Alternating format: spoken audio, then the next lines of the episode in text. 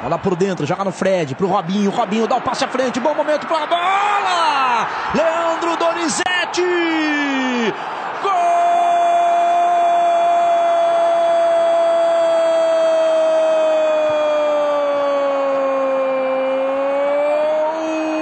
do Atlético! Leandro Donizete comemora com seus companheiros, você vê de novo, bola por baixo de Robinho, chega Leandro Donizete, ganha do Zé Roberto, ganha do Wagner, você vê de novo. Fred til Robinho og så til Leandro Donizete. Med denne kombination fældede Atlético Mineiro duksene fra Palmeiras. Der har været fuld spilomgang i brasilianske Serie A, og det blev ikke en særlig god runde for de to tophold. Vi går de ti kampe igennem og har fokus på hold, som måtte aflevere spillere til O L-landsholdet. O L-landsholdet er til gengæld fuld gang med at forberede sig til kampene, der begynder på næste torsdag. Træner Micale har kridtet grønsværen op, og holdet spiller nu på en bane, der minder om det brasilianske flag. Har Guardiola og Danger Zone været en tur i Rio?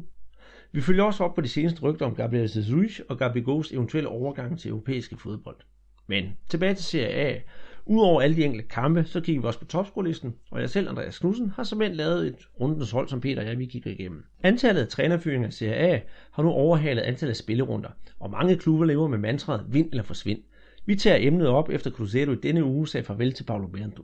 Med disse herlige emner er vi klar til endnu en podcast. Velkommen til, siger Andreas Knudsen og Peter Arnholdt. Om en uge, Peter, så spiller Brasilien deres første kamp ved O L i fodbold. Og øh, indtil videre, så har vi jo snakket om den ret mange gange, og holdet og opstillingen, og hvad der nu ellers sker. Men nu er der snart begyndt at være virkelighed over tingene. Og hvis man følger med inde på de brasilianske medier, så kan man jo se, at fodboldlandsholdet er jo eksponeret fuldstændig vildt op til turneringen her. Og bare alene i dag kan jeg se, at der har været to interviews med Neymar. Det første, hvor han nærmest hilser Gabriel Jesus velkommen til Barcelona, og det vil være så fantastisk, hvis han kommer derned og spiller osv. osv. Og så senere på dagen, der har han så udtalt, at hvor vigtigt det er, at de delegerede for de andre lande kommer ned og får en god oplevelse i Brasilien, i jævnfør det ballade, der har været med, at både ja, den danske delegation for det sags skyld også har været nede og se nogle, nogle værelser, som har været under al kritik. Men et er snakken, et andet er spillet. Og der har vi jo så set et, et festligt billede, at øh, brasiliansk landshold, der træner på en fodboldbane, der minder om det brasilianske flag. Og det var, hvad jeg troede først, men øh, virkeligheden er jo en helt anden, og også lidt mere spændende. Og det er jo netop øh, Claus Møller Henriksen fra Danger Zone, der har været inde og snakke med dig om det, i hvert fald på Twitter. Øh, hvad drejede det så helt præcist om?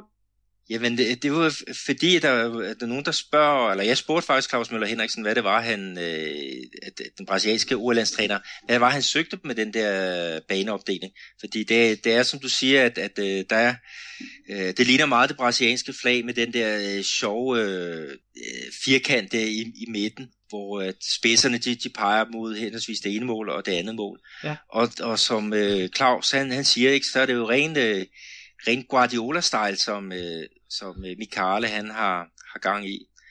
Og øh, ja, noget af ideen med det, det er i hvert fald at, at, øh, at holde holdet defensivt kompakt inden for den her hvad hedder, firkant, og lokke modstanderne til at spille ud i de der frie områder ude på siden, hvor man så sætter nogle sprinter ind, øh, som så skal øh, køre stenhårdt pres på... Øh, på den spiller, som er ved at modtage bolden.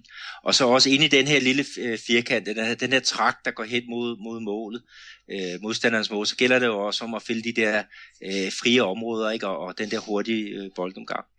Banen er også, også delt op horisontalt, nej, vertikalt må det være, vertikalt, øh, med ja. tre zoner. Ja, vertikalt, ja.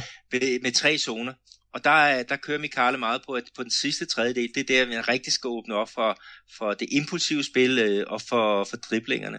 Og det er jo, hvad skal jeg sige, områder, som vi har savnet lidt fra, fra det brasilianske landsholds side.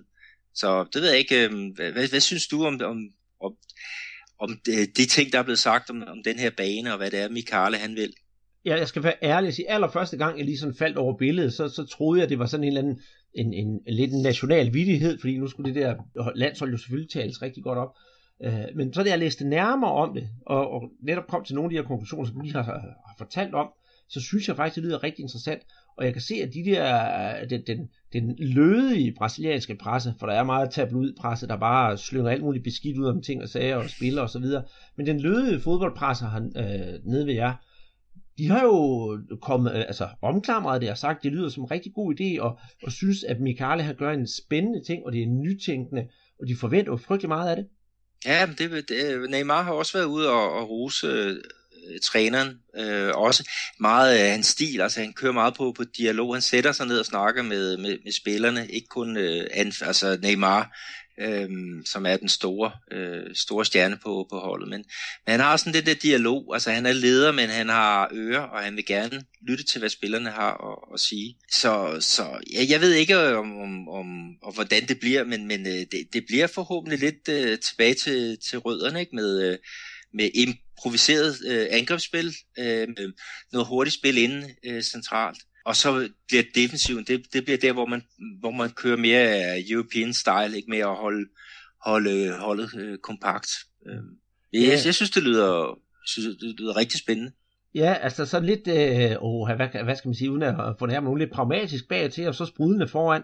Jeg, jeg ser meget frem til den her O L-turnering, og jeg ved godt, at der nu er meget debat i Danmark, om at man ikke rigtig interesserer sig for det og alt det der, og nu har Yussuf Poulsen jo lige sagt nej tak til at deltage til O L, så den er blevet klandret en lille smule hjemme, og jeg kan måske godt forstå, at folk ikke ser sådan O L-turnering som det helt store, men øh, jeg tager de blågule briller på, og så skal jeg dele med se noget brassebold. Jeg glæder mig virkelig til at se, hvad de her brasilianere kan, og jeg synes, at selvom man ikke er interesseret i turneringer, og er sådan set ligeglad, at Danmark og Brasilien skal møde hinanden, så skal man give det en chance, for det er god fodbold, du kommer til at se fra Brasiliens side i hvert fald, og morgendagens stjerner.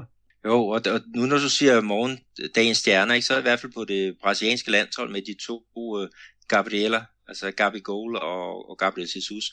Jeg ved ikke, hvor mange folk i Danmark, der har, har set dem i, i aktion, uh, men, men nu er der jo mulighed for dem at se dem, og så uh, en år sammen med, med Neymar. Altså det, det, det lyder som om, det bliver en, ja, en, en rigtig spændende offensiv, som, som vi kommer til at se fra, fra Brasiliens side.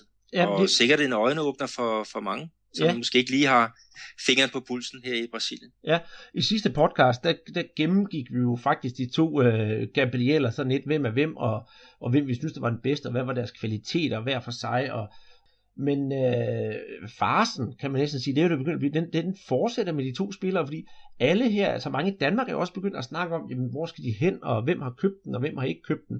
Har du nogle øh, specielle nyheder om nogle af dem? Jamen, altså, vi snakker om, om øh, Gabigol. Det er måske der, der er, er noget, der er, er mest konkret. Altså, der ja. skulle Juventus have budt tyve millioner euros for, for de fyrre procent, som øh, Santos har i, i den her øh, angriber. Om, om det så bliver accepteret, øh, Santos, de skulle have sagt ja tak, øh, men, men så er der jo de sidste tres procent, og det er Gabigol øh, og hans familie, som har fyrre procent. Det er Døgn Sport, som har de sidste tyve. Og, og hvordan de skal honoreres, øh, for at det bliver til et samlet ja, det, det, det ved jeg ikke, hvordan den, den ligger. Men øh, vores norske Santos-fan, som, som har pulsen på, på, på, hvad der sker med Gabigol, han siger, at, at det bliver nok et øh, pænt nej tak, og der skal flere penge på, på bordet, før han er Juventus, de kan, kan hente ham. Men indtil videre, så er det Juventus, jeg har hørt på, på ham. Ja, øh, øh, øh, Gabriel Jesus, øh, øh, jeg vil gerne, noget på ham? Nej, jeg vil faktisk gerne supplere lidt med Gabigol, hvis jeg må have lov. Selvfølgelig. Hvad hedder det? Og det kan jeg fortælle, det var nogle nyheder, jeg så i går, og det er netop, at, hvad hedder han, Wagner Ribeiro, Gabigols, hvad hedder det, impresario. Er det ikke det? Hedder det ikke det? Agent. Agent, Agent ja. Eller mellemhandler. Æ, mellemhandler. Han, øh, han har bedt om, om, om tænketid til det der øh, Juventus-projekt. Og hvad hedder han? Øh, Santos øh, præsident, øh, Modesto. Han har faktisk været ude offentligt at sige, at han synes bestemt ikke, det er nogen god idé. Og han synes, at øh, Gabriel han skal blive i Santos i hvert fald et år for at modnes. Så hvad, hvad, hvad den der misære, den, den ender med, det ved jeg faktisk ikke. Nej, vi må bare trække vejret, og, og så, så afvente et, et forhåbentlig godt O L, og, og så bliver trådene jo reddet ud, øh, reddet ud til, til sidst. Vores anden kære Gabriel Jesus fra Palmeiras, ham går der jo også frygtelig mange øh, rygter om.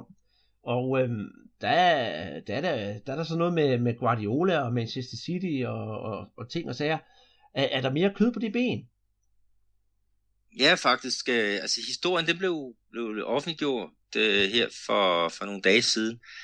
Det viser, at Guardiola, som nu er træner i Manchester City, han havde ringet direkte til øh, Gabriel Jesus for at lokke ham øh, til, øh, til de blå i, i Manchester. Og øh, Gabriel Jesus, han havde jo så snakket med hans træner Kuka øh, om, om, om hvad han skulle gøre, øhm, og Kuka han var så gået ud i medierne og sagt, altså hvad, hvad, hvad, hvad, hvad havde han gang i Guardiola, er det ikke noget, der skal gå, gå klubvejen, altså du ringer ikke direkte til, til en spiller, øh, så ja, jeg ved ikke helt, øh, hvad jeg skal sige til den øh, historie, men, men Manchester City er interesseret, og øh, Manchester United, de skulle også være, være varme, og rygtet er, at de skulle lægge faktisk her i dag onsdag et bud på otteogtredive millioner euros for, for den nitten-årige angriber. Det lyder rigtig spændende, men, men, men tror du, de så rent faktisk gør det? Jeg ved, at Palmeiras i dag har været ude og, og med en slags undskyldninger om, om pengeproblemer i klubben, fordi mange fans i Palmeiras, de er jo triste over, at Gabriel Jesus skal sælges. Altså for det første, på grund af hans øh, offensive kvaliteter i det hele taget som spiller, men de mener også, at han bliver solgt for billigt, og at øh, Palmeiras, de bare sælger ud af arvesølvet, inden de overhovedet bliver, ja, rent faktisk bliver arvesøl. Og der har Palmeiras så selv sagt, at de har lavet nogle konstruktioner og sådan noget, så de skal nok sørge for at få nok penge hjem for de spillere, de nu sælger, og så i det her tilfælde, så, så Gabriel Jesus. Men synes du, han er god nok til, til Premier League, eller skal han i en anden liga? Ej, jeg, jeg, jeg synes, han, hans talent er så stort, så, så jeg kan ikke se nogen problemer i, at han tager til en, en stor klub i, i England. Øh, de kan jo også godt videreudvikle store talenter. Altså, vi kan huske Cristiano Ronaldo, som, som kom øh, til, til Manchester United og fik øh, Alex Ferguson øh, som, som hans øh, hvad det, vejleder, og det, det gik jo meget godt, så hvorfor kunne det samme ikke gentage sig med øh, Gabriel Jesus? Jo, det tror jeg, det er bestemt, men, men ja, det ved jeg ikke, om det er øh, mig, der også er, er det fodboldromantiske hjørne. Jeg så ham måske hellere i, i Spanien eller Italien. Ja, eller hvorfor ikke Bayern München? Altså, det er jo også nogle af de... At tyskerne har jo også nogle, øh, et hold, som, som kan på det på europæiske topplan. Så ja, jeg, jeg kan ikke se, at der er nogen, nogen, nogen hindring. Øhm, jeg ved ikke helt med, med Real Madrid og Barcelona og, og, og spansk fodbold. Måske er det den, den nemmeste vej for ham at, at, at tage frem for... Engelsk fodbold, hvor må, måske at der er lidt større hårdhed. Men, men han er jo, han har fået bygget godt på øh, fysisk, Gabriel Jesus. Det har Gabigol ført også. Jeg kan ikke se, hvorfor han ikke skulle øh, bare tage afsted og, og vælge engelsk fodbold, hvis, hvis det nu er det, der er, er mest øh, interessant for ham. Ja, men, men det er jo i bund og grund også rigtigt, fordi altså, de enkelte ligaer spiller jo ikke, som man gør i gamle dage. Altså man siger, sådan er det på den ene måde, og sådan er det på den anden måde. Det er mere blandet efterhånden. Men hvis vi skal runde, runde det her op, så må vi jo sige, at øh, udstillingsvinduet, det starter jo så næste uge. Jeg vil sige til folk, hold jer til, for hvis de her to gutter her får lov til at, at blomstre, så bliver den ordentligt buketten for serveret. Ja, der, der, der bliver sikkert leveret meget spændende øh, fodbold. Og der er faktisk øh, fire mand i, i angrebet. Ham, der er første reserve, øh, Luren fra Grêmio, han har altså også været at, at holde øje med. Og Leicester City har blandt andet kigget på ham. Men lige øh, med hensyn til, til Palmeiras og Gabriel Jesus, øh, han er jo også på anparter, og øh, Palmeiras, de har kun tredive procent i ham, hvorimod der er nogen, der hedder C R Sport, som har syvogfyrre komma fem procent, og så er der en tidligere agent, Fabio Caran, som har toogtyve komma fem procent. Øh, så, så det er måske også derfor, at der er mange Palmeiras øh, tilhængere, der, der vonder sig lidt ved, at han skal afsted, ikke? Fordi tredive procent, øh, selvom det er store millionbeløb, ikke, så, så er det ikke så frygtelig meget. Men forhåbentlig kan de få lavet en god deal, så der flyder nogle penge til de grønne også. Ja, det, i fremtiden. Ja, så skal de have stikpatteris dernede, når, hvis de får ham solgt. Ja, det, er jo, det skal vi lige have med. De bliver jo kaldt grisene. Jamen det gør de, det, ja. Men altså, vi runder det jo selvfølgelig i næste uge, når vi lige kommer et par dage før turneringen, og vi satser jo på, at der kommer en podcast, inden Brasilien går i gang med at spille. Men, men du skal på skovtur i weekenden, er det ikke noget med det? Jo, jeg, jeg tager afsted her fredag øh, op til øh, Goiânia og, og ser Brasilien i øh, deres øh, sidste og eneste testkamp faktisk øh, inden O L. Og de, de spiller mod Japan, som jo også har deres øh, hold med her til, til O L. Så, så det bliver jo spændende at se den lige på, på, på nærmeste hold her, det, det brasilianske O L-landshold med, ja, med stjernerne. Ja, og øh, der hvor du skal se dem, det er faktisk i den stat, der hedder Goiás, og det er ikke særlig langt fra, fra Brasiliens hovedstad, Brasilia, som faktisk er sådan en lille enklave, der ligger midt i den der stat. Men øh, god fornøjelse. Jeg har hørt, der skulle være frygtelig varmt derinde. Ja, og tørt også, så, så der skal der tages vand med på, på stadion. Men øh, jeg glæder mig rigtig meget. Ja, og jeg glæder mig også til, at øh, du giver et referat fra dine oplevelser næste uge. Det kan du tro. Vi er nu efterhånden nået til den sekstende runde i den brasilianske liga, som blev spillet her i weekenden. Der var jo faktisk nogle øh, lidt interessante resultater. Og hvad siger du til, at vi denne her gang sådan ændrer lidt på rækkefølgen? Vi har jo taget duksen og så så fremdeles her de sidste mange gange. Men, men skal vi kigge på de der hold, der har O L-deltagere med, hvordan det er gået for dem i den her uge? Ja, for søren. Det, det er jo spændende at se, hvordan nogle af de der hold, de, de klarer sig uden ja, måske to, to uh, profiler fra, fra deres normale idealopstilling. Så jo, lad os, lad os kigge på dem allerførst. Ja, og, og der kan vi jo faktisk ja, netop starte fra top med, med Palmeiras, for de har jo de to, eller hvad er det, undskyld, den ene Gabriel med, de spillede så mod øh, Atlético Mineiro, kan man sige, dit øh, hjemmebanehold. Det gik jo ikke længere for, for Palmeiras. Stimen blev ødelagt. De tabte jo for, ja, det er rigtigt. Ja, jeg skulle sige, de tabte jo et nul efter en stime med, med, med tre vundne og en, og en uregjort, så, så kom nederlaget endelig. Ja, og så sågar på, på hjemmebane, ikke, som var deres første øh, nederlag på, på egen bane i, i Serie A her i, i år. Øh, og det skal jeg også lige tage med, at, at, at, at udover Gabriel Jesus, ikke, så mangler de jo også deres anfører og øh, målmand, ja. Fernando Paredes, som ja. er med O L-landsholdet. Og det andet hold, Atlético Mineiro, de mangler jo Douglas øh, Santos, venstrebakken, angrebsbakken, som, som var med. Og så mangler de så også øh, Wilson, som er deres reservemålmand.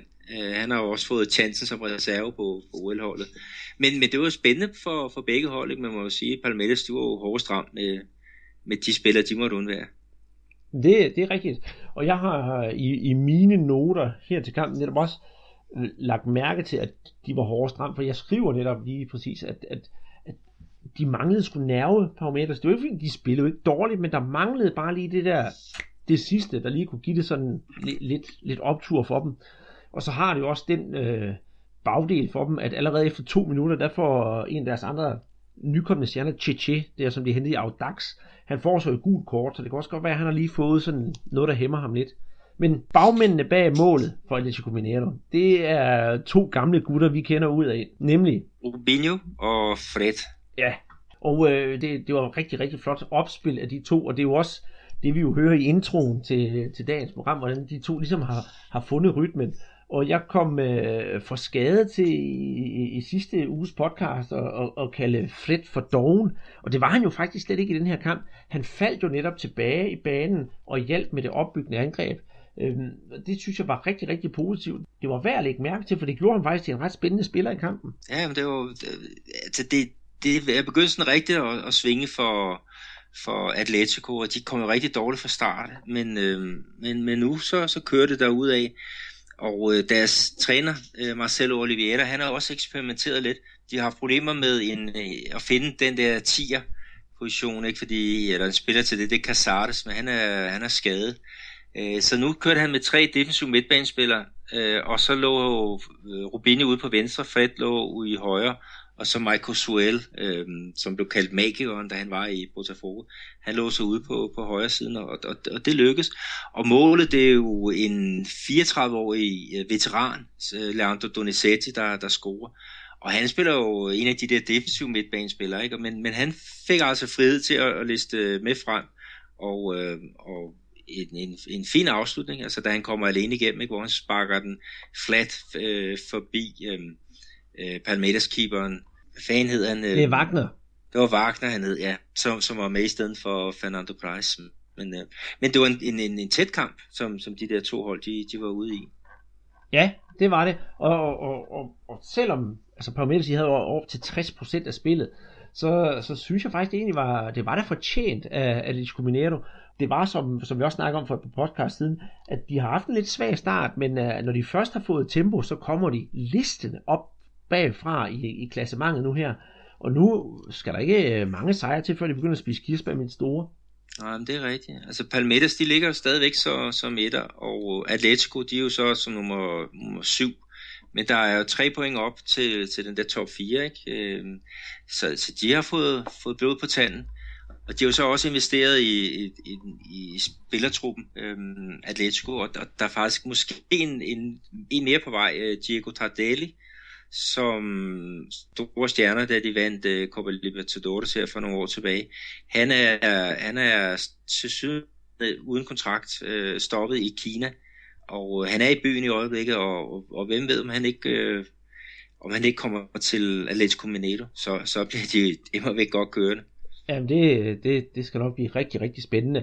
Og øh, hvis jeg skulle give en buket blomster til, til en træner i den her uge, så, så skulle det jo faktisk være Marcelo Oliveira fra Atlético Mineiro, for han har virkelig fået gjort et godt stykke arbejde. Og at man så altså resultatet af det arbejde, han gjorde, det så man jo faktisk den her uge.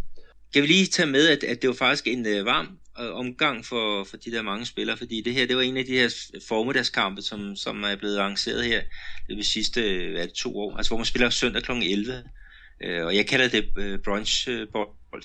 Og, og til den her kamp, der var der altså niogtredive tusind fire hundrede betjente tilskuere, øh, så øh, der kommer folk til øh, Palmeiras øh, hjemmekampe.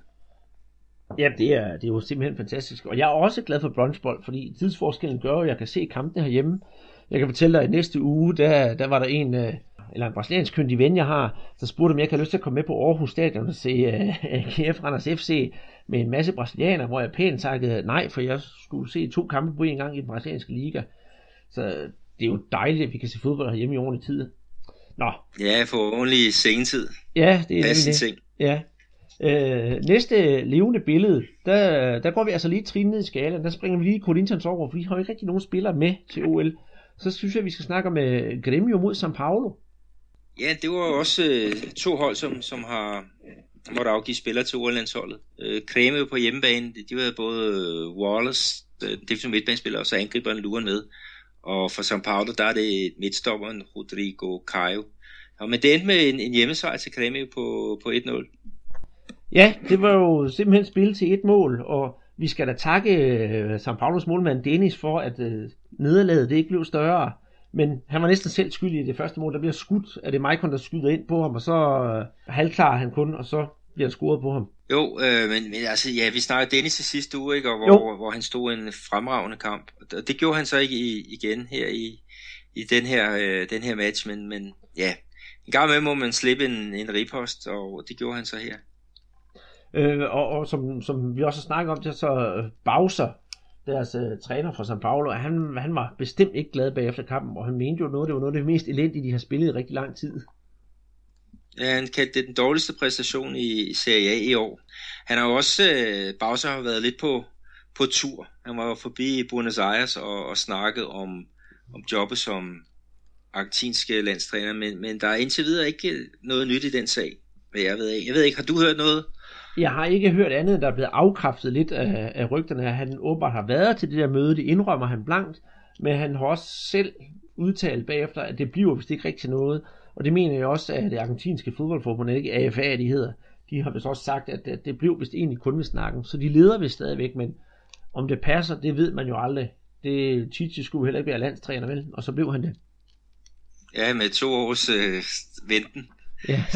Så, så blev han da landstræner for Brasilien. Øhm, ja, men, øh, men øh, det er i hvert fald øh, fint nok, hvis, hvis øh, São Paulo de kan beholde Barca, og, og så skal de ud og hente de der forstærkninger. Øhm, og Barca har selv sagt, at de skal, skal nok bruge øh, tre, tre stykker, ja, for at, at kunne spille med om, om top øh, fire. Ikke? Og, mm. og Grêmio, ja, øh, de så ikke ud til at lide under øh, afgangen af Wallace og, og, og Luren. Nej, altså, og så ti point i de sidste fire kampe, det skal man jo det skal man slet ikke brokse over. Og São Paulo, de fortsætter jo den der stime, vi snakkede om tidligere, altså vind, tab, vind, tab, vind, tab. Så har det lige været en øh, uafgjort i mellemtiden, men øh, hvis de har tabt den her runde, så må vi jo gå ud fra, at de vinder næste runde. Ja, men nu kan det jo ikke længere skyde den der ustabilitet øh, på, på Copa Libertadores. De blev sendt ud i, i semifinalen her for, ja, er det tre uger siden, ikke, og... og der er jo finale her i, i aften faktisk mellem øh, øh, Atlético Nacional og øh, un, øh, Independiente del Valle. Ja. Det næste kamp, vi går til, det er jo så øh, André Østgaards yndlingsklub på fjerdepladsen, Santos. De havde jo fornøjelsen af at spille på udebane mod øh, Vitória fra, fra Salvador. Santos, de kom jo til Salvador uden Gabigol og Thiago Maia. Men øh, selvom de gjorde det, så forstod de alligevel at være sådan lige et skridt foran hele tiden. Altså et mål foran, og kampen ender jo så, så tre to. Mm, egentlig en lidt underholdende affære, synes jeg også det, Peter. Og så var der lige en kontroversiel hændelse. Jo, jo, det blev skrevet som en øh, åben øh, slagudveksling, og, og matchvinderen, øh, det var en ung fyr, Jean Morta, som scorer, ja, han scorer faktisk øh, sejrsmålet et minut efter, han var kommet på banen. Og der manglede der kun øh, ti minutter kamp, så, så, så flot nok er den her nye mand, som, som man har hentet i, i C S C. Men det der kontroversielle hændelse, du, du, du snakker om, det var i forbindelse med, med to-et-målet. Ja, det er nemlig. Ja, efter en halv time, der får Santos et frispark lige uden for det tekniske felt. Og mens øh, Dor, hvad hedder han, øh, Dorival junior han står og diskuterer med dommeren, så øh, tager Lucas Lima frisparket, uden at dommer fløjter, og så bliver der løbet ned, og så bliver der scoret. Og det var til stor øh, hvad kan man sige, opstand og postyr overfor Vidoria spillere, der simpelthen står både sviner C B F, og jeg ved ikke hvad til i, i pausen. Og der er to af dem, der får et gult kort. Øh, det var jo lidt en underlig situation. Ja, det, det, det så voldsomt ud, men, men øh, det var i hvert fald smart sat i gang af, af Santos, øh, spilleren øh, Lucas Lima. Om han har ret til at gøre det på den måde, det, det ved jeg faktisk ikke. Altså, der var et program øh, her på tv, hvor de sagde, at dommeren han skal fløjte. Altså når der er det der diskussion, og der er lidt pause og sådan noget, så skal han øh, sætte øh, spil i gang. Man må ikke bare selv øh, øh, sætte spil i gang som, som, øh, som Santos spiller. Øhm, men om, om det er rigtigt, det, det ved jeg faktisk ikke. Men, øhm, men øh, stor opstandelse, øh, ja. det, var, det kom der i hvert fald. Mm-hmm. Altså vi har kampen endnu og så øh, to-tre til Santos. Altså Victor Bueno øh, scorer til Santos efter tyve minutter, Canu et-et, tredive minutter, altså frem og tilbage. Og så, hvad hedder han, øh, Copeto til to-et til, til Santos. Og så Wender to-to efter enoghalvfjerds minutter. Og så til sidst, som snakker om Motta, der lige hapske væsen efter et minut, et minut på banen. Altså, en underholdende affære, må man sige. Ja, for sagen, det var, det var jo rigtig fint. Og det var også godt for, for Santos at, at få en sejr, altså nu her uden øh, de her to øh, profiler. Øhm, Victor Bueno, han er en, der har vokset rigtig meget i den, den hvide trøje, og det er det, Lucas Lima var afsted med, med det brasilianske landshold under Copa America. Der fik han faktisk Øh, tier-rollen øh, hos Santos, øh, men, men her, du spiller han lidt mere ude på, på kanten nu, når Lucas Lima er tilbage, men øh, syv mål i Serie A i år, det, det er fandme flot. Ja, det er, det er friskt, det må vi sige. De næste to hold, vi skal snakke om, det er så Ponte Preta mod uh, Internacional. Den kamp, den endte to-to, og det eneste, jeg har at sige til kampen, det er meget, meget uheldige Ponte Preta. Giver du mig ret? Ja, helt sikkert. Det er, at, at Internacional, de var jo øh, hæmmet af, at, at øh, de har to spillere med overlandsholdet. Det er, er højre bakken William, og så den defensive midtbanespiller Rodrigo Durado. Øhm, men øh, ja, det, det var en kamp på en Gibraltar. De, hvis de har været utilfredse med dommeren, øh, så, så er det øh, helt fuldt forståeligt. Ja, de kommer bagud på, med et-nul. På et mål af Valdivia, og jeg vil sige, det er, det er faktisk et, et rigtig, rigtig flot opspil af indtil der. Ponte Preta, det er nemt, som vi snakker om, de har en rigtig uheldig dag. Øh, Heine på et tidspunkt, en der spiller, han blev jo sakset i, i feltet, for, øh, i, i Inters felt, og dommerens fløjten er fuldstændig tavs. Altså, jeg har set det der langsomme gengivelser, og der er sgu straffespark. Altså, der, ja, de, de bliver snydt for måske et, to straffespark i den her kamp, og, og, og så ja, så er der også et, et langskud, som øh, rammer overlæggeren og ryger ned bag ved, ved stregen, ikke? Men, men igen, når man ikke bruger målteknologien, så, så, så er det svært for, for linjevogteren at, at, at nå fra, fra hans position, hvor han kigger offside-linjen, ikke? Og så helt ned på baglinjen og skulle se, om, om bolden er inde eller ude. Øh, så, så det er jo det, der desværre sker, men, men straffesparkene, det, der burde der i hvert fald have været fløjtet for, for det, du snakker om. Ja, det er det. Hvad er det? Ponte Preta kunne faktisk have bragt sig foran tre-to. Og det er ikke noget, det er bare ganske gement uheld. Det er, jeg så en uh, Hogier, han er i venstre side, og så dribler han uh, ned ved baglinjen, så dribler han ind i feltet forbi to spillere, og da han skal tage det sidste træk, så træder han faktisk oven på bolden og vælter, og de siger, ej, det, det er sgu for synd det der, men altså, det er jo, hvad der sker i fodbold. Ja, men han, han havde en god dag og, og scorer et af, af målene for, for Ponte Preta. Uh, Det andet mål, det bliver så scoret af Vendel. Øhm, og vi skal lige tage med, nu snakker, snakker du om, om Valdivia, som scorede det første mål for, for Internacional. Øh, han er jo U et-reserve, så, så han, han skal jo være klar, hvis, hvis uh, Gabigol eller Gabriel Jesus uh, bliver, bliver skadet. Øhm, og så kan vi så sige, at, at, at Fernando Bob fra Internacional, han bliver vist ud, og øh, ved stilling to-et. Til Ponte Preta, så for, alligevel så lykkedes det for Roberto Falcaons uh, tror at få udlignet uh, kort før tid. Ja, det er altså to-to, måske altså, ikke helt retfærdigt, men det var i hvert fald en underholdende affære. Ja, det var Ariel, der får udlignet for, for de røde gæster, og det, det var selvfølgelig en, en dødboldsituation, der ja, grunden til, at de, de kom derop. Men øh, ah, Ponte Preta, de kan godt være utilfredse med, at de ikke øh, fik alle tre point. Ja, det kan de, især brugende straffesparkene. Så har vi fået kigget på de hold, der har uddelegeret, kan man sige, spillere til, til O L, så nu kan vi roligt gå tilbage til, til top ti og top tyve i, i Brasilien. Dem, vi har sprunget over, det var faktisk Corinthians. De mødte Figueirense og spillede et-et. Dagens mand hos, øh, hos de to hold, det var faktisk Pará fra Figueirense. Han redder faktisk bolden på stregen efter et godt spil, opspil af Corinthians. Øh, Wendell, han løber til baglinjen, spiller den ind til André, der hætter på, no- på mål. Men Pará, han snupper simpelthen bolden på stregen med hælen. Jeg ved ikke, om du har set det. Nej, den har jeg ikke set lige den. Des, øh, men det lyder spektakulært. Det var det, og der var også et andet spektakulært ting. Vi har jo øh, Dodô. Han, øh, han lavede det, jeg synes, der var rundens mål. Ja, det var flot mål. Han er faktisk udlejet her fra Atlético Mineiro, hvor jeg har set ham en del gange, både på sageholdet, men, men sidste år også på deres, deres U tyve-hold. Og, og han minder mig faktisk lidt om øh, Kjeld Bortinggaard øh, i tidernes morgen. Altså super tekniker, rigtig, rigtig elegant øh, spiller. Øh, og, og det mål der, det er jo, han hammer den ind fra hvad, tyve meter. Øh, ja. og, og ham, der står inde i, i målet for Corinthians, det er altså en kæmpe øh, Casio. Han har jo et vingefang på nærmest fem meter, ikke? Men alligevel så får Dodô, han får den sparket hårdt øh, ind forbi øh, til, til et-nul. Ja. Og det var jo en kæmpe overraskelse, hvis de skulle, skulle vinde den der kamp. Det blev et-et. Jamen det gjorde den. Og jeg vil da faktisk sige, at Dodô, han kunne faktisk godt have scoret et par kasser til. Corinthians paraguayanske forsvar, Balbuena, han laver i hvert fald to store personlige fejl i kampen. Og det gør, at øh, Dodô, han får nogle chancer, men han var bare ikke skarp nok. Og bedst, som man troede, Figueirense rent faktisk skulle rigtig overraske, så kan Danilo så reducere, reducere efter fireogfirs minutter. Så altså, særdeles underholdende kamp, højt tempo, og Figueirense, de var faktisk rigtig gode, og matchede faktisk Botafogo, eller undskyld, Corinthians rigtig godt. Jamen, de, de, altså, Figueirense, de plejer at være gode på hjemmebane, og, og dårlige på udebane, men de har fået øh, Argel Fuchs som, som træner. Det er ham, der er kommet fra... fra International, eller han kom tilbage derfra, øh, og, øh, og han, er, han er meget god til at, at, at sætte, sætte holdet sammen. Jeg vil sige, at, at, at målet til, til et-et, ikke, det er jo Danilo, som, som blev kaldt uh, Si, Si Danilo, altså efter Zidane.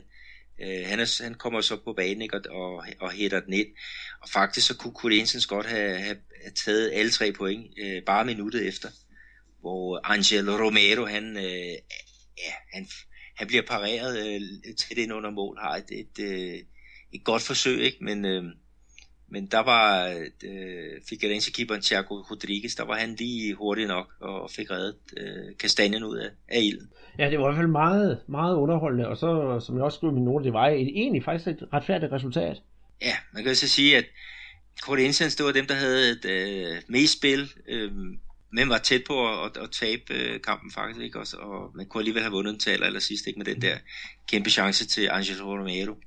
Men øhm, ja, øh, de taber i hvert fald øh, øh, to vigtige point i, i topstriden, Corinthians. Men de beholder deres andenplads, det skal vi sige, men dog er de så af point med Grêmio. Det er rigtigt, ja. De mm-hmm. har to point op til, øh, til Palmeiras, som er på, på førstepladsen.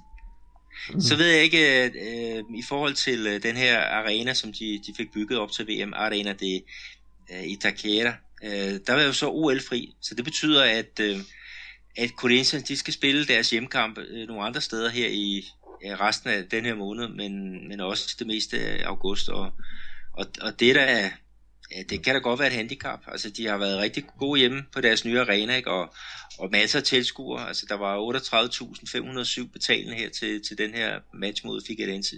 Det er nemlig også i hele taget, altså, et er mange spillere til O L, men det er også det, der med ikke at have sit eget stadion at spille på. Og det har vi jo netop problemer med, med Rio-klubberne. Skal vi kigge på en af dem? Ja, lad os, lad os gå til, til Flamengo. Øhm, og de spiller jo mod Atlético Mineiro og, og vinder to-et over bundproppen. Og det var så en mandagskamp, og første målscorer i den her kamp, jeg vil spørge Andreas, hvad, hvad sker der? Jamen, jeg, jeg ved det ikke. Jeg kan huske, da han kom til, til klubben, så, blev, så sagde Jan som nede, jo, kom, sagde man så. Og det er Paulo Guerrero, man, hen, man hentyder til. Og jeg ved ikke, hvad der, hvad der er sket med om, at han har spist ekstra mange vitaminpiller. Uh, Flamengo, det vandt, jeg skal lige sige, det var en pligtsejr. Læng, længere end ikke, for det var ikke noget fremragende spil, Flamengo lagde op med, men han var faktisk her og der alle vejene, og han kunne faktisk have, have scoret et, et par mål til. Jeg ved ikke, om han har lige fået sin anden ungdom her hen over weekenden. Jo, de har jo købt en, en anden angriber i Leandro Damião, der blev O L-topscorer i, i London her for nogle år tilbage, og det kan da være, at han føler sig lidt presset i pludselig. Mm-hmm. Men, men han, gjorde det, han gjorde det rigtig godt, og jeg har siddet og puslet her i, i, i weekenden også og lavet mig et rundens hold, og der har jeg faktisk også øh, sat ham på. Og jeg har faktisk også sat en anden Flamengo-spiller på, og ikke at øh, han skal forveksles med, med spilleren fra, fra Figueirense. Han hedder nemlig også Pará, og Pará han lavede en rigtig, rigtig god forsvarsindsats i kampen. Flamengo var faktisk okay spillende, men øh, det var mod et bundhold, skal det så siges. Men alligevel, tre ja, point. Det var syvende kamp i, i træk, at America Mineiro, de ikke får, ja, de taber simpelthen, så... Så det, det ser sort ud for, for, for den her klub her fra, fra min by i Belo Horizonte. Ja. Men er det målscorerne ud over Paulo Guerrero? Det er, hvad hedder det, hvad hedder det, Alan Patrick, han scorer for, for Flamengo for, på et straffespark, meget, meget uheldigt straffespark. Det er sådan en klassisk, hvad hedder det, bold på hånd og ikke hånd på bold. Så det var lidt synd. Jeg har lige, jeg har lige pt. glemt, hvad Amerikas målscorer hed. Jamen det er, er Juninho, øh, som, som får reduceret. Og øh, du med der med, med straffesparket, øh, det er ja det er en af deres unge centerforsvarsspillere fra med, som øh, som han ja han ligner David Luiz på nærmest på en prik. Det er hans øh, jeg ved ikke om det er hans hans øh, yngre yngre bror eller hvad det er, men men øh, en rigtig øh, dygtig øh, forsvarsspiller, ikke, som måske mangler lidt rutine, men øh, han bliver i hvert fald kastet for for løverne i øjeblikket. Ja, vi må hellere få hans navn med, det er Roger, øh, som ja, har fået, fået chancen, blevet rykket op i førsteholdstruppen her i slutningen af sidste år, og, og har nu øh, bidt sig fast. Så ja, han har startet inden de sidste mange kampe. Ja. Så det er et spændende ung talent, der er på vej. Mm. Og apropos unge mennesker, så synes jeg lige, vi skal nævne, at øh, en vis person, vi snakker om i sidste uge, havde, havde redebut, eller hvad skal man kalde det, for, for Flamengo. Øh, Adrian, som jo spillede i, i England og lavede det der fantastiske, hvad var det, hvad var det han vandt en pris for, hvad hed det? Fall on the Floor? Ja, det hed, ja, Fall on the Floor, øh, for ja, en kamp for Leeds United, ikke, hvor han, han, ja, han bliver godt nok ramt, han ruller rundt to gange om sig selv, og så laver han lige et ekstra fiskehop til, til aller, aller sidst. Og, men men øh, ja, ikke særlig heldig i, i Leeds, men han har været god i, i fransk fodbold, hvor han spillede for, for Nantes. Ja, han kom på banen faktisk i stedet for, for hvad hedder det, Flamingos anden målscorer, Alan Patrick. Ja, så ingen Diego endnu? Nej, nej, ja, han skal nok på slankekur, det snakker vi stadigvæk om, men øh, populær, det er han i hvert fald indtil videre. Og der har været en debat, det kan jeg måske lige sådan få det, få det ind her, at, at hvordan vil Flamengo nu gøre det? Skal, skal han spille som øh, offensiv midtbane, sådan en lidt mere tier position, eller skal han være direkte targetman sammen med... men vi nu finder op i toppen, måske i Guerrero. Det, der er mange øh, uforløste spørgsmål indtil videre, men må ikke øh, se Ricardo, han finder ud af det, når hele holdet bliver samlet, og alle er fit for fight.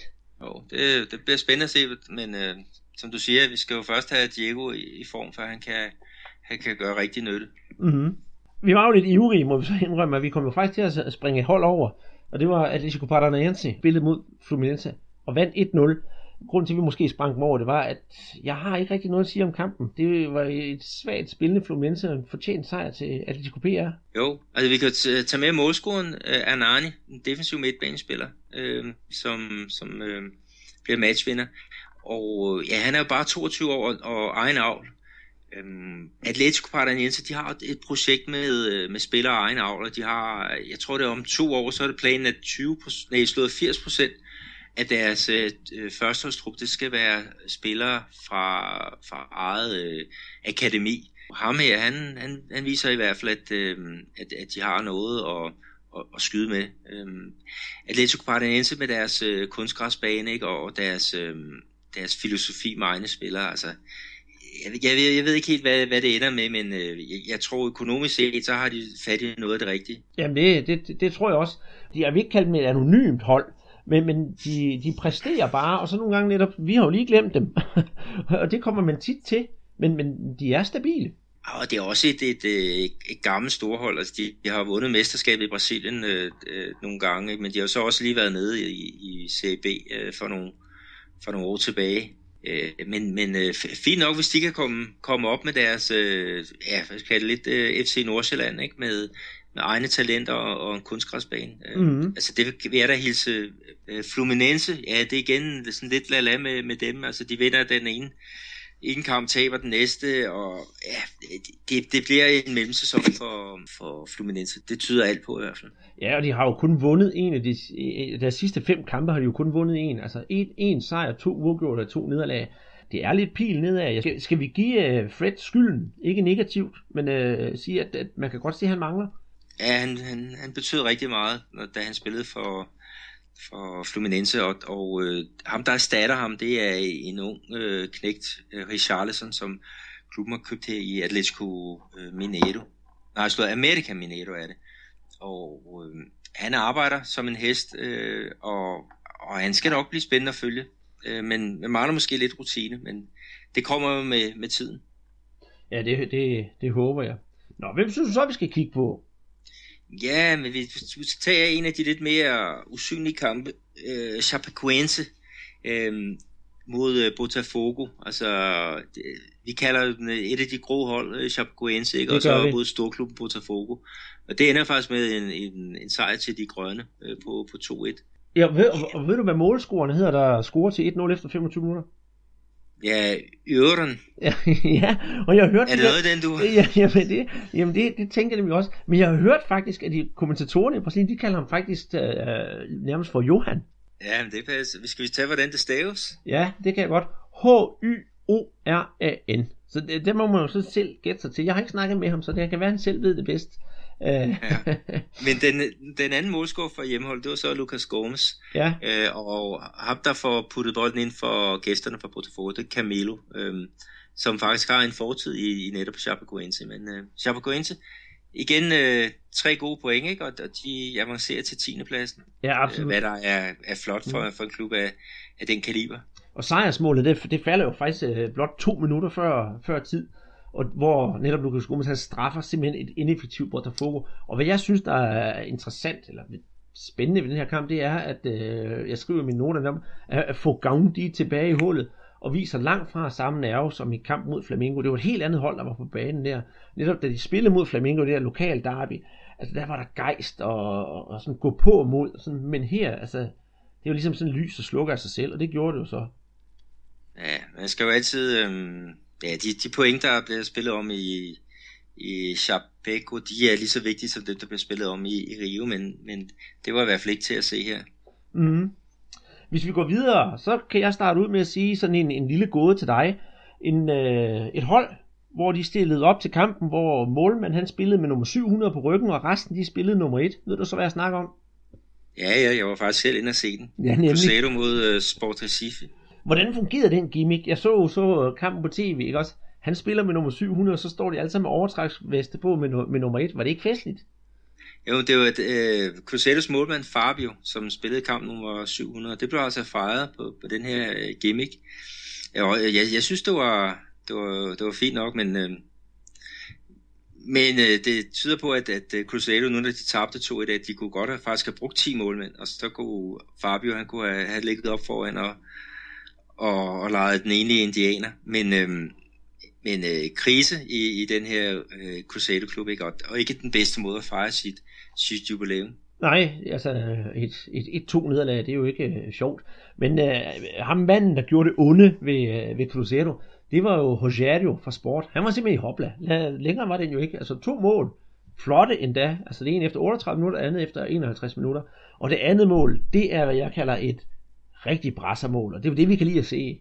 Altså Everton Phillips fra Sport, han får bolden på midterlinjen, snyder en mand med sådan den der klassiske lavdrup, hvor han lige drejer rundt om sig selv, mens bolden så stille, og så dribler han forbi, løber forbi tre spillere, og den fjerde spiller den udenom til Rogério, som banker den i kassen til to-nul. Er der noget at sige det? Det er jo fantastisk. Ja, det var, det var flot. Det er, vi snakker altså om en knægt på, på bare atten år, som, som laver det her show. Øh, ja, det er jo...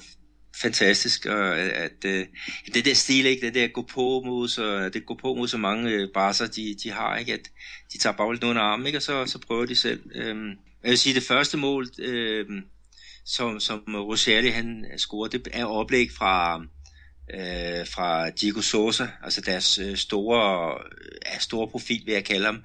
Og det er sådan en kattepote, altså, hvor den bliver spillet med, med ydersiden øh, nede i bagrummet, ikke, fra øh, Diego Sosa, ikke? Og så, så kommer ja, Nordøst-Brasiliens Neymar, som Rogério han kalder han, han kommer altså igennem, ikke? Og, og putter den bag øh, øh, jubilaren. Øh, så, så det var jo det var, det var fint nok. Reduceringsmålet, ja, falder øh, i overtiden. Yeah. William, øh, ham med overskægget, øh, han, han får lige øh, pyntet på resultatet, men, men det var ikke nok til at redde point, og det var slet ikke nok til at redde øh, Cruzeiro-træneren Paulo Bento.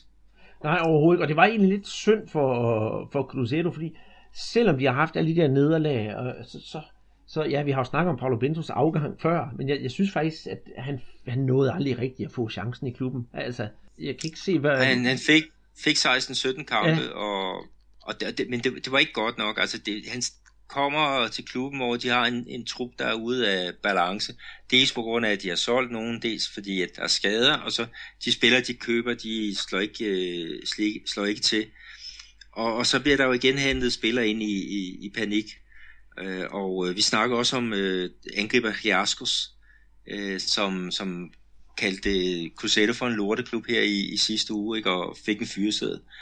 Altså, han blev jo heller ikke rigtig brugt. Øh, ja, han var i Cruzeiro i sidste år, ikke? Og, og blev stemplet uduelig, blev lejet ud til Vasco, hvor han gjorde det fremragende, kommer så tilbage og får nogle okay øh, kampe, og så lige pludselig så er han på, på bænken og får sådan lidt, øh, lidt tidhister her, ikke? Men, men øh, stor frustration øh, for, ja, for alle. Øh, øh, supporterne, de, de ville bare af med Paulo Bento, altså det kunne man bare... Det kunne man høre på, på stadion her i, ja. i, i søndags.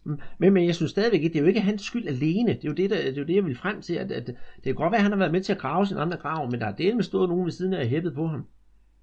Ja, men det er det, det der, vi snakker om, at han kommer der, ja, til en trup, som er uden, ja. uden, eller ude i balance. Øh, ude af balance hedder det. Men, men han, var, han var heller ikke heldig med, med, med hans indskiftninger. Altså, en fyr, som øh, er et, et stort talent... Øh, Alano hedder han. Han fik chance på chance på chance, men, men alle, alle ved, at han, han har et øh, hoved som, som en fra en af de der øh, slumkvarter.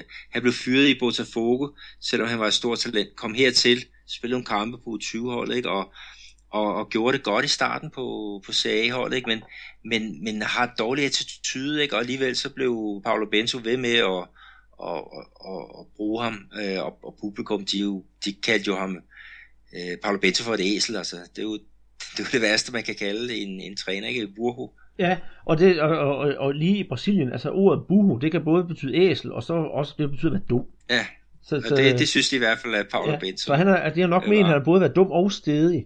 Øh, ja, hvis, det er det. Hvis vi skal lave et dansker... Men der var også en nok... anden en, der, øh, med danskerhjørnet. Ja, det var det, jeg sagde, vi skal prøve at, at danskervinkle lidt.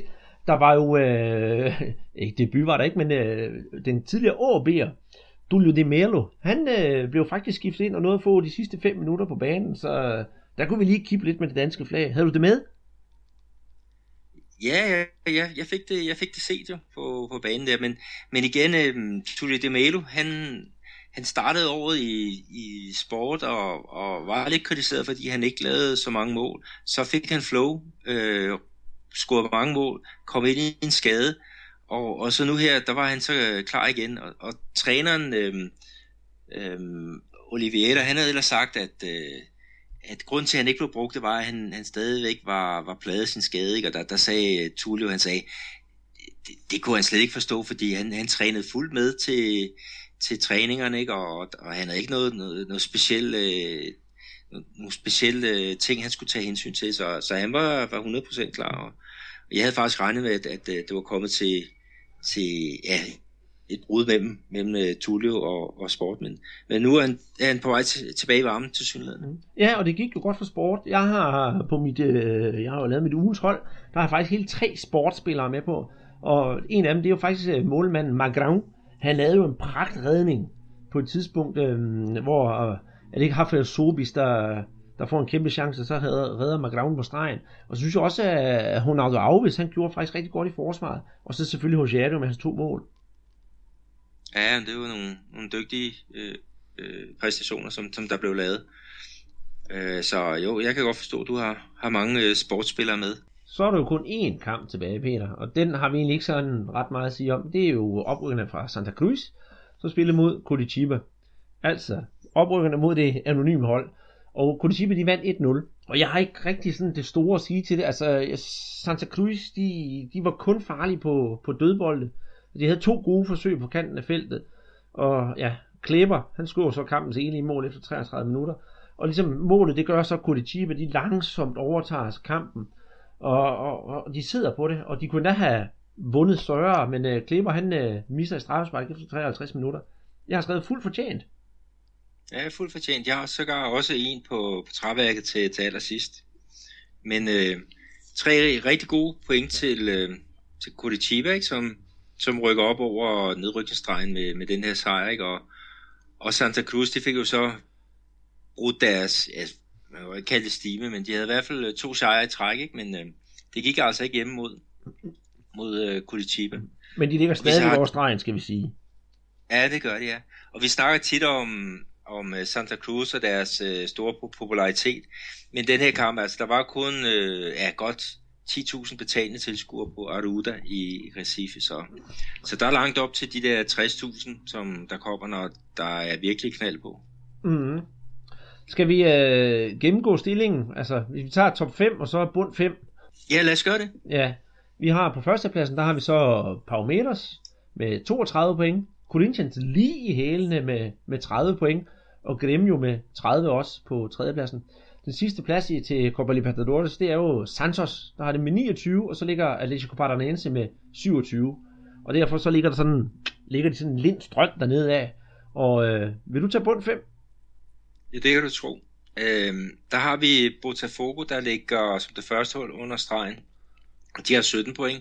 Øh, Figueirense, selvom de fik det der ene point, så var det ikke nok. Øh, de ligger også med sytten point som tredje sidst. Cruzeiro, som jo fyrede Paulo Bento, de ligger nede som nummer næst sidst med femten point. Og America øh, Mineiro, også her fra, fra byen, ligger helt i, i bunden med, med otte point. Bare otte point. De har altså ni point op til Santa Cruz, som er det første hold over nedrykningsstregen, så, så um, ikke så godt læst, ikke så god læsning for folk her i Belo Horizonte, Cruzeiro og America nede som nummer øh, næst sidst og sidst. Ja, det, det er jo slet ikke så godt. Topscorelisten, skal vi gå videre til den? Ja, lad os tage den. Ja. Gabriel Jesus, han, han er jo ikke til stede, men øh, han formår stadigvæk at holde teten med, med ti mål. På anden plads har vi Graffiti, som heller ikke scorede med otte mål, men så kommer lige pludselig uh, Diego Sosa med, med otte mål. Og øhm, på fjerdepladsen har vi Bruno Harchau fra Chapecoense med syv mål. Og på fjerdepladsen Victor fra Santos med syv mål. Der, altså, det er lidt værd at bemærke, at, øh, at det, det, ja, der er jo kun to af de der, der er sådan rigtig bevæger sig. Bruno Harchau, han har ikke scoret i, i lang tid. Graffiti har ikke scoret i lang tid, og Gabriel Jesus, det er også et stykke tid siden han sidst har puttet den ind, ikke? Og der går i hvert fald syv runder før Gabriel Jesus han, han kommer i spil igen, ikke? På grund af, af O L. Så ja, jeg, jeg, jeg, jeg kigger meget mod ham der, Victor Bueno fra, fra Santos. Jeg synes han er spændende, og, og jeg, jeg tror ham og Diego Sosa, det, det er jo nok dem der, der fører topscorelisten, og Gabriel Jesus han er, ja, er tilbage efter O L. Og nu du drillede mig lidt med Flamengo her tidligere, og hvad hedder han, Guerrero, som er kommet i gang i målscoren. Ved du, hvad nummer han ligger på? Nej, han ligger nok langt ned. En han flot... har skudt tre mål, mener jeg, det er, ikke? Ja, ja, en flot niogtyvende plads. Hvad siger du så? Ja, men der er jo mulighed for avancement. det, det er rigtigt. Øhm, og apropos avancement, hvad, nu skal du selvfølgelig på, på skovtur, både til Goiânia og til Rio, og ja, du skal faktisk Brasilien rundt. Men hvis du kunne vælge nogle kampe, du vil se her i weekenden, hvad vil du så se? Jeg vil, jeg vil godt have set Atlético Mineiro mod Santa Cruz. Øhm, Atlético med deres, deres gode offensiv, og, og så Santa Cruz, ikke, med, med deres, deres mange, mange fans og deres, deres historie. Ikke? Øhm, Santos mod Cruzeiro. Øh, Cruzeiro, de har jo hentet øhm, Mano Menezes til, tilbage øh, som, som træner.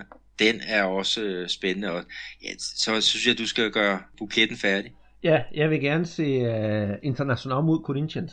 Det, det, det, det kunne jeg godt tænke mig se. Det lyder til at være en rigtig spændende kamp.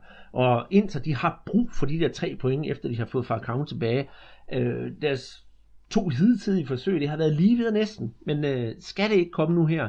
Og så mod Corinthians, der lige har haft den her lille, den lidt svage tendens her i, i den her runde. Øh, ellers så, ja, for sjov skyld og narestreger skulle da se øh, Botafogo Palmeiras. Ja, det er jo også en, en, en sjov kamp. Ja, det, det skuffer mig lidt, du ikke siger Curitiba mod Flamengo. Fordi jeg er Flamengo-fan. Det er jo det, ja. ja, nej, jeg bliver gået ud fra den selvfølge.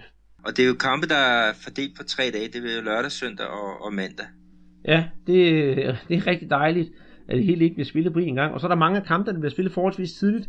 Så hvis man skulle have lyst, så kunne man jo selvfølgelig se det her hjemme også. Ja, det var i hvert fald øh, gode sendetider for, for danskere i Danmark. Ja, så mangler vi jo bare, at, og det vil jeg godt slå et slag for, at der er en eller anden tv-kanal, der har lyst til at vise det.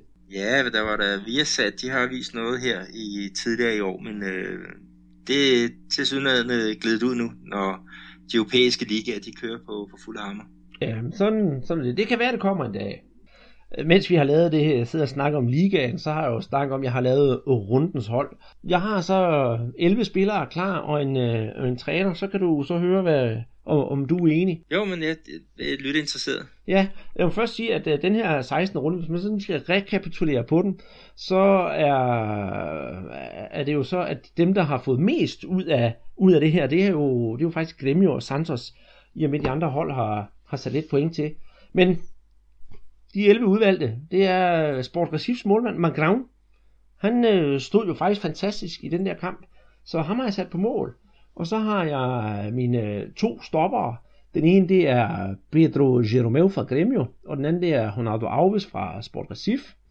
Og så de to kanter, der har jeg ude på højre kanten, Flamingos Pará og øh, Figueirenses Pará ude på venstre kanten. Så det er jo sådan lidt sjovt, at man har de der to, men det er helt tilfældigt.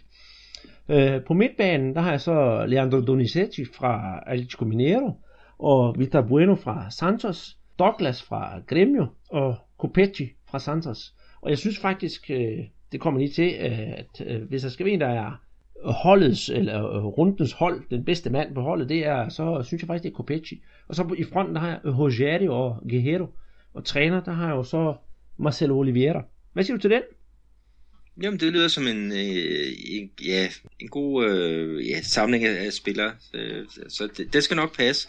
Øh, måske Robinho kunne øh, trænge sig lidt på, og, og øh, jeg, jeg så Magrão, og jeg synes, han gjorde det fantastisk godt. Men den anden en, der kunne kandidere til målmandsposten, det var Dennis fra, fra São Paulo, som, som holder Grêmio fra at score i det, det meste af kampen. Men øh, jo, det ser jo det ser rigtig fornuftigt ud.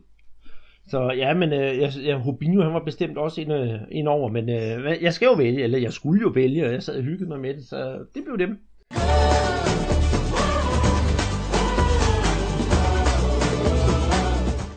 Vi kan jo næsten ikke komme udenom det her emne nu, Peter, for vi har jo tidligere snakket rigtig meget om, hvordan trænere de kommer ind og ud og ind og ud og ind og ud, og hvis der ikke er blevet fyret en træner i en runde i Brasilien, så er der jo, så er der jo noget galt. Og den sidste, der røg, det var så øh, Paulo Bento. Og så kan jeg så i den sammenhæng fortælle, at alene i den her sæson, jeg snakker ikke om to tusind og seksten, jeg snakker i sæsonen, der er der blevet øh, fyret nitten trænere, eller der er i hvert fald nitten trænere, der har skiftet plads. Det er jo, det er jo utroligt, er det ikke det? Jo, det er, det er voldsomt. Altså, det er jo tyve hold, der, der spiller i, i Serie A. Og det, og det er nitten fyringer, efter at turneringen startede i, i maj måned. Der er også sket en masse trænerfyringer øh, før. Øh, altså, den, den ene fyring, eller hvad vi skal kalde det, det var en lykkelig en. Det var, da Tite han overtog det brasilianske landshold. Det, det gav jo en, en, en rokering, ikke? Og, og der er jo også nogen, der, der, der, der gør det godt. Eh, Gucci, tror jeg, han hedder, som, som var træner i Chapecoense i starten. Han fik tilbudt et fedt job i Bahia, som ligger i Serie B, en af de rigtig store klubber. Ikke? Så, så det er jo også en af de De fine historier, ikke? Men det, det fleste, det er jo folk, der, der, der bliver sendt afsted med en, en raket i måsen, så at sige, ikke? Fordi de ikke har gjort arbejdet godt nok, ifølge ledelsen og, og fansene. Og, og lidt, øh, lidt, lidt, lidt sjovt, så, så kan vi sige, at øh, allerede efter første runde, der blev fyret to trænere.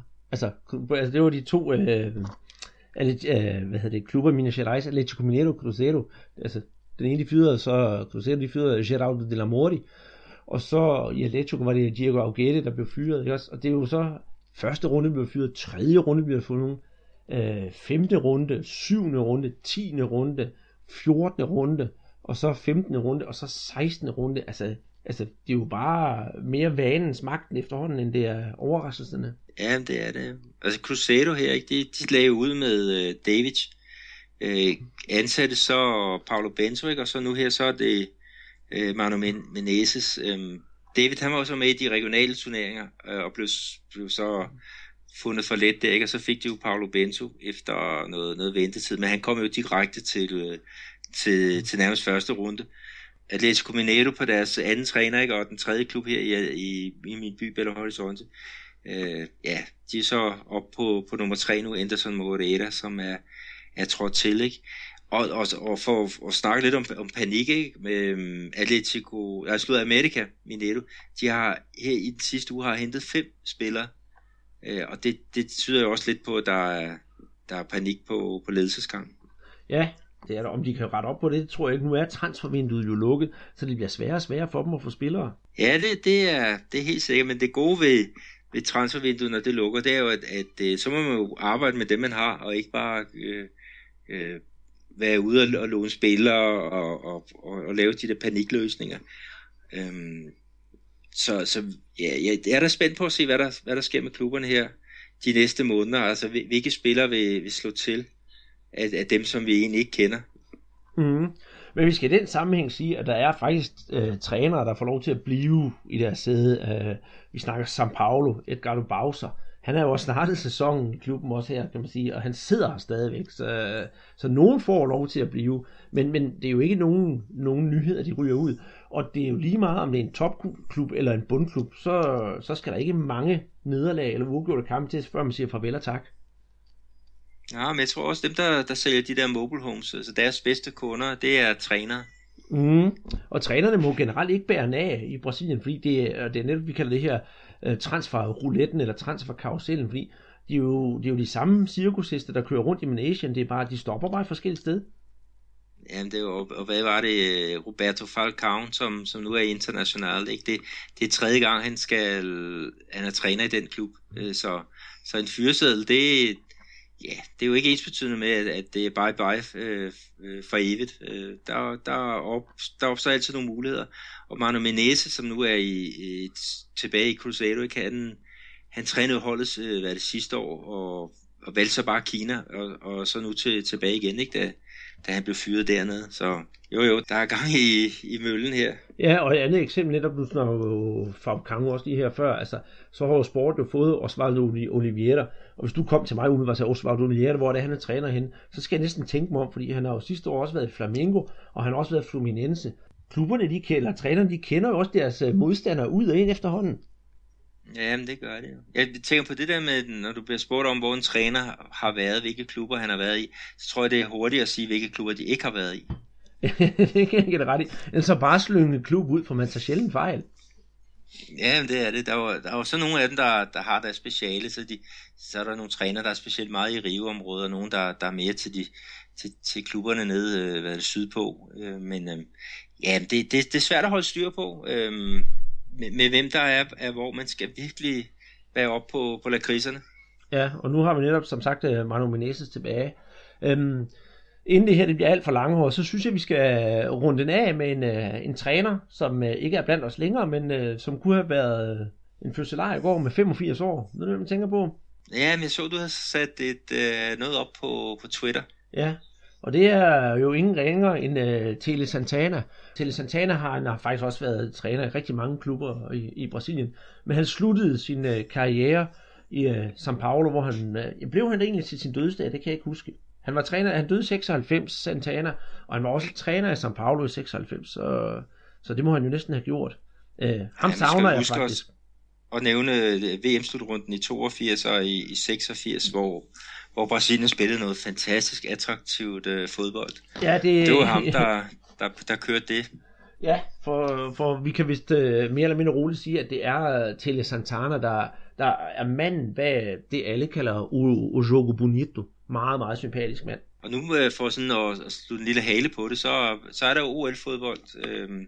Vi er rundt om hjørnet, og øh, O L-landstræneren øh, Rogério Micale, han har netop snakket om det der med, at, at man skal lidt tilbage til de der gamle rødder, og øh, hvis de gamle rødder, det er Tete Santana og hans offensiv, så, så er der noget at glæde sig til. Ja, så må man håbe, at defensiven ikke er den samme. Ja, det er det, med for meget hele afleveringer og afleveringer for tværs, og Paolo Rossi på, ja. på banen for modstanderen, så, så, er man, så er man færdig. Men jeg tror selvfølgelig, at man bliver erfaring og riger, så det, det sker der forhåbentlig ikke. Det var så alt, hvad vi havde i denne uges udgave af Brasserbolds Brasser Podcast. Øhm, I næste uge, der går vi jo O L-turneringen i møde, og jeg kan allerede love nu, at øh, vi har en lille overraskelse i vente med et, øh, et rigtig spændende interview, som jeg håber bliver til noget.